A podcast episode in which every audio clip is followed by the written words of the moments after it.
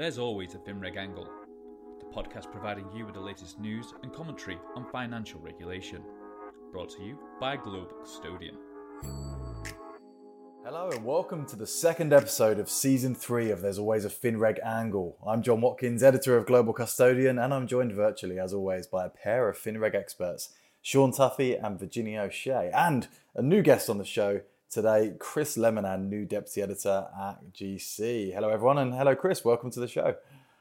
Hello, thank you very much. It's a real pleasure to join you guys. Good, and Chris, I know you've you've, you've listened to the entire backlog of. Uh, there's always a FinReg angle. Uh, we need to know what's what's your favourite area of FinReg discussion. uh, well, I would say, despite only joining the industry less than a fortnight ago, I would have to say that Bitcoin ETF applications with the SEC have really caught my eye. I hear you guys are big fans. God, not again. I was going to say fit right in, but uh, yeah, I think we agreed uh, that we banned the topic for season three, didn't we? But uh, lovely answer, Chris. Why don't you um, just just tell us a bit about yourself quickly, and then uh, then give us a little bit of some highlights of what's coming up on the show today. Yeah, well, um, I joined the B2B publishing space pretty much uh, as soon as I left university. Uh, at my first job, I worked on two titles. One was fintech related, but was more on like the retail banking side of thing, payments and stuff like that. And the other one was uh, a retail technology title.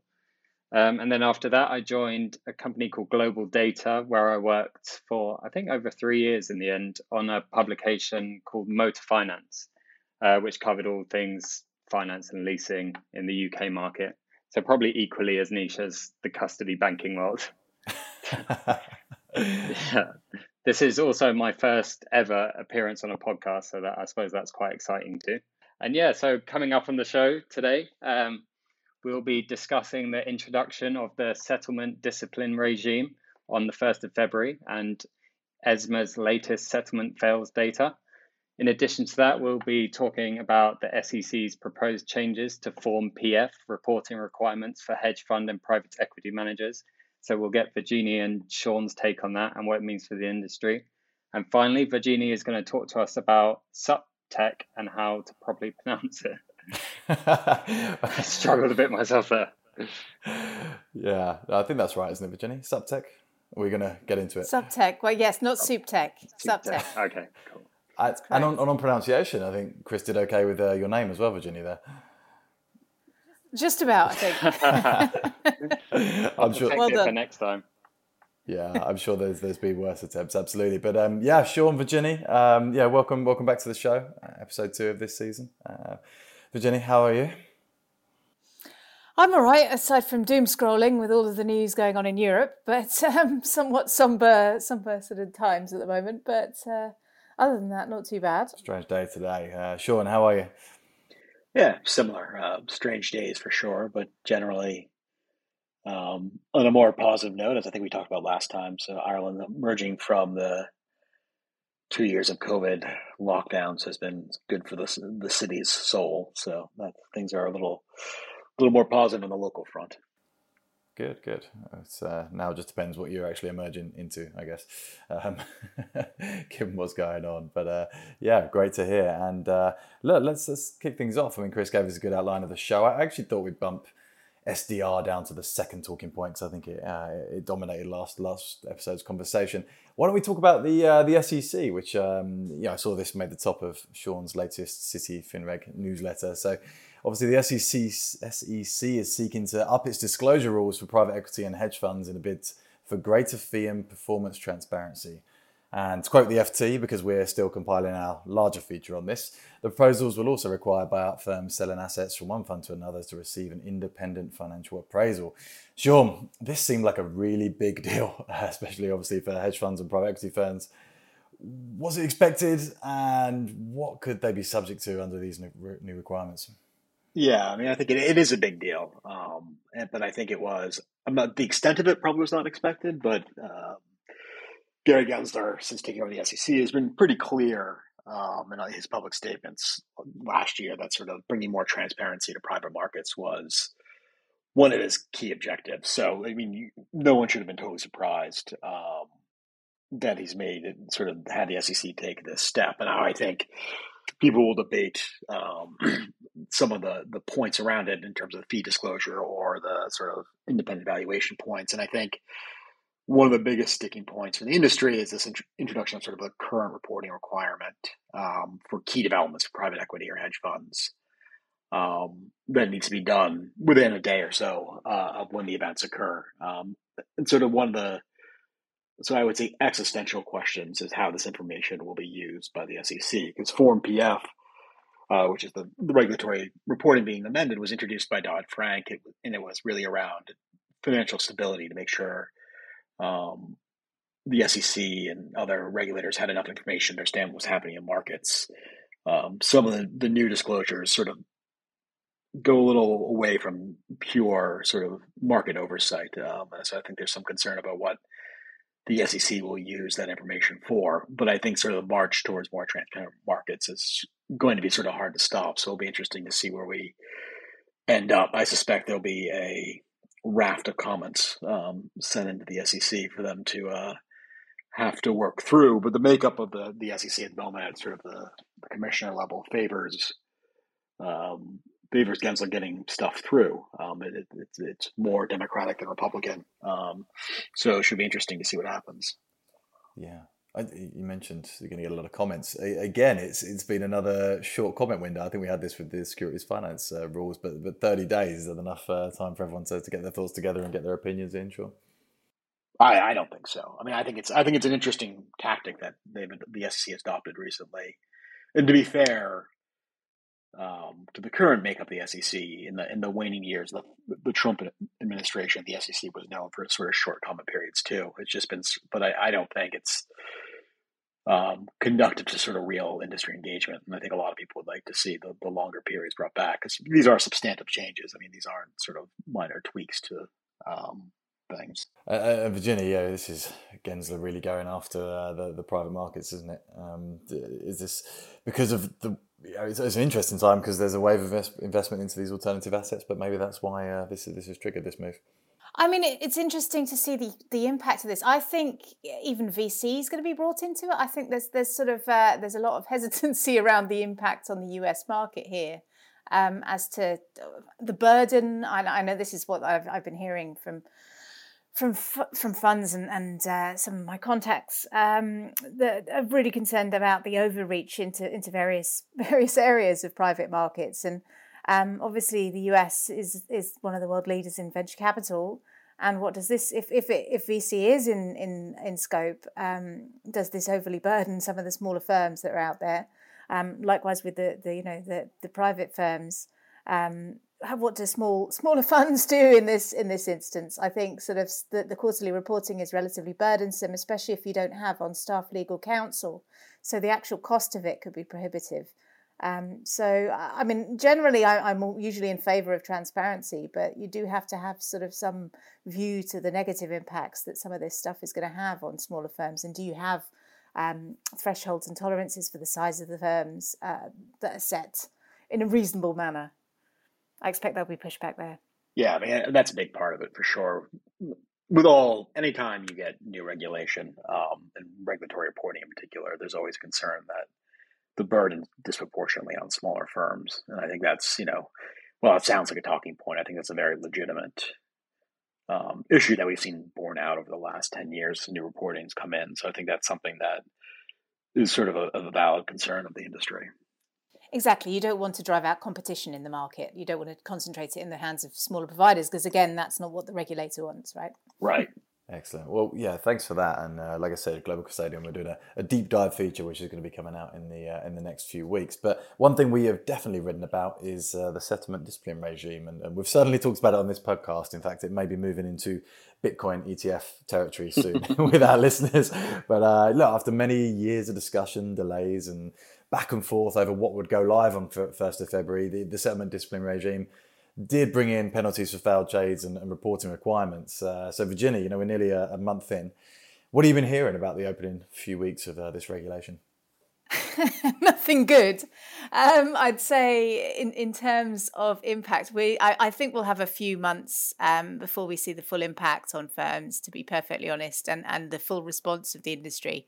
Um, one of the most immediate impacts or sort of discussion points has been from the securities financing space, and they've had to adapt new market practices to take into account sort of timeframes and things because there was a sort of a big gap in terms of um, planning uh, from that front. Uh, and I think there was a lot of, of concern industry side about certain things not being in place. We don't have a single data feed um, to be able to calculate pen- penalties, for example, across all of the different CSDs so especially the non-T2S CSDs. So um, we've seen uh, some of the industry associations step in, try to help out there.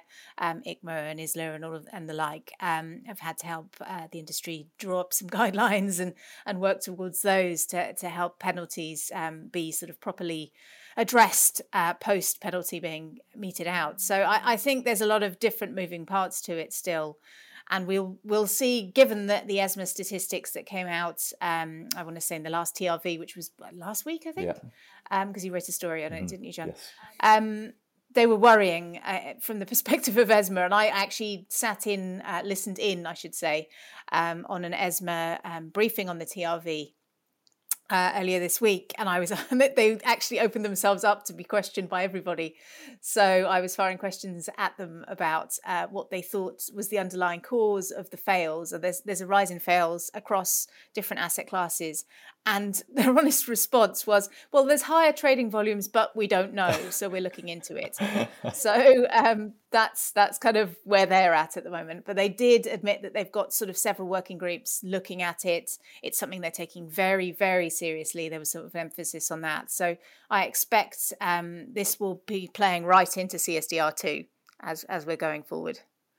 Yeah, I mean, higher trading volumes, but they're still reporting the, the percentage after all. So, um, Sean, uh, yeah, what, what about uh, you? Are you hearing things, um, you know, uh, consistent with what Virginia was saying there over the first 24 days? Yeah, absolutely. I mean, I think I would say it's gone as well as one could have expected, which is neither a ringing endorsement or a condemnation. It's just sort of it was it was always going to be a bumpy landing. So I, I totally agree that's going to take a, a, little while to sort of sort out. Um, sort everything out and get it to a to a better place. But I think it's one of those things. You know, we talk we've talked about it for nearly two years now, and it's sort of it was never going to be the perfect time to bring it in. So I think it's honestly, I think it sort of the policymakers decided just to bite the bullet and have bar the mandatory buy-ins, everything come in and just sort of deal with it uh, in real time rather than wait for the perfect um, landing spot, which is an approach, um, but I totally think it's going to take some while, a while to, to figure it all out. Well, look, if we've been talking about it for two years on this uh, podcast, at least we're we're popular enough to have been going that long. So yeah, that's that's good to hear. And, yeah, that's good, yeah. right? Yeah. and Virginia, great to hear that you're uh, you know really uh, sending some hard hitting questions to, to Esma on these uh, these calls. Well, someone needs to ask the questions. I think there was they were sat there and they went, "Does anyone have any questions?" And there was tumbleweed because most people don't like asking direct questions of regulators. I think so. Um, I had quite a few questions. In fact, I was asking them about DORA, the Explorer, as well. So, um, and, and international cooperation there, and they and they sort of said that they have been speaking to the SEC. This is just as an aside uh, about uh, the, the, DORA stuff um, in terms of resilience and cybersecurity, but they need to get better at it um, in terms of harmonisation. So that was another tidbit I picked up during the, the half hour session. Very good. Well, uh, speaking of regulators, um, Virginia, you, you, wrote a wonderful piece for, for Global Custodian last week or, or this week uh, on SupTech or SupTech or uh, whatever whatever it's called. But could you tell us about this and, and why people should be paying attention to this trend and, and then again also how it's pronounced?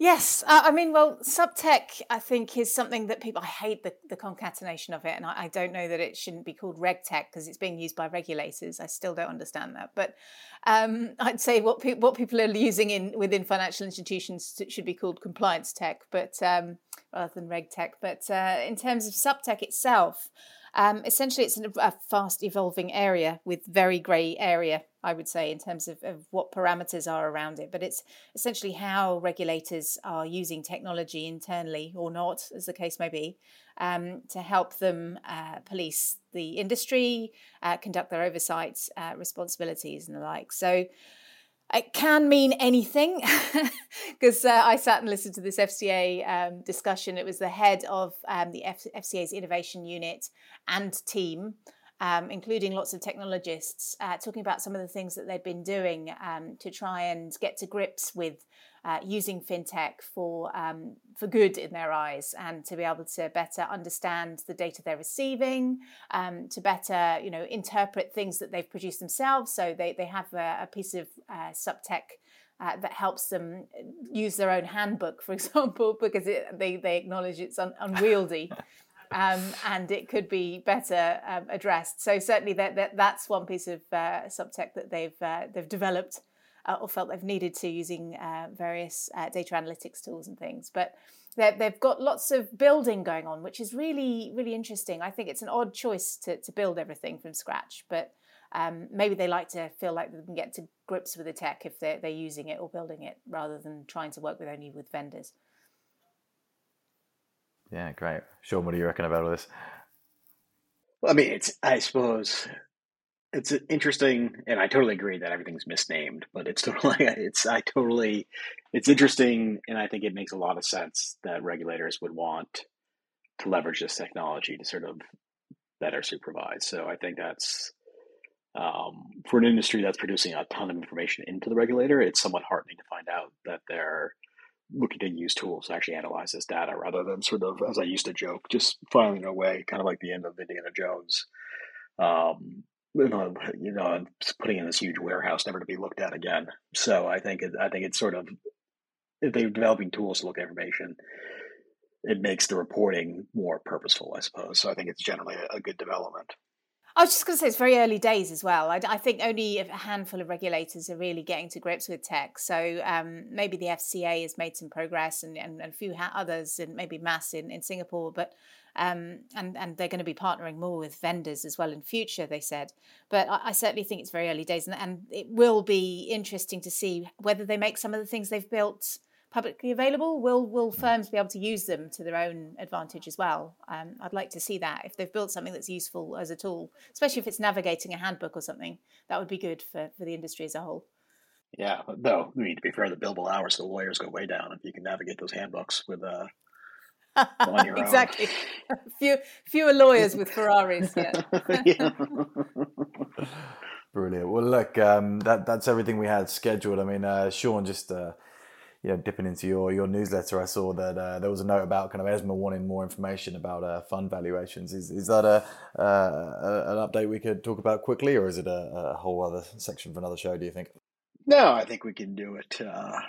Squeeze it in. Forty five seconds or less. No, yeah. I mean, I think it's part of the ongoing postmortem uh, of COVID and fund liquidity, which has been a concern for regulators forever. Um, so this year, ESMA is just focusing on valuation practices for both AIFMD and UCITS funds um, to see how essentially the rules are applied across the various member states. Um, is one of ESMA's goals for the coming decade is a sort of more harmonization. So I think it's an interesting topic. What it will mean practically is a lot of local regulators asking funds and asset managers for data around their valuation practices. Um, so it's something to sort of keep an eye on. Um, but that will probably only likely result in sort of guidance statements, nothing sort of to overhaul um, the system, but I think it's just indicative of the sort of work ESMA is looking to do at a, at a more macro level. Excellent. Well, look, I can uh, absolutely feel uh, producer Kais tapping his virtual watch at me, um, trying to keep this under 20 minutes or so. So um, we'll, we'll, wrap things up there. And uh, Sean, just to, to finish off, uh, where can we find your work? Yeah, as always, please uh, check out Securities Services Insights on cityicg.com. Excellent. And Virginie, what, what's keeping you busy at the moment? Many, many things. I'm, I'm still working on uh, profiling all of the vendors in the trade and transaction reporting um, arena. So if you work in that space and you're a vendor, I haven't spoken to you yet, please drop me a line. That's a quick, quick plea. Um, but yes, uh, and, and you can check out some of my recent research because I've just put something up on T plus one as well. So uh, that's on www fintechfirebrand.com. Excellent. Well, thank you both for your thoughts. And uh, Chris, great to have you on the show for the first time. And uh, welcome to the team. Yeah, thanks for having me. Um, yeah, sorry, I'm not too um, not too versed on all the content, but it's been uh, very interesting and was nice to sit back and watch the Masters at work. no, no bigger compliment than that. Well, uh, thanks again, uh, Sean, Virginie, and, and Chris for your for your time today, and thank you all for listening. You are listening to There's Always a FinReg Angle podcast from Global Custodian. Stream on Google and Apple Podcasts, Spotify, or catch up wherever you get your podcasts from.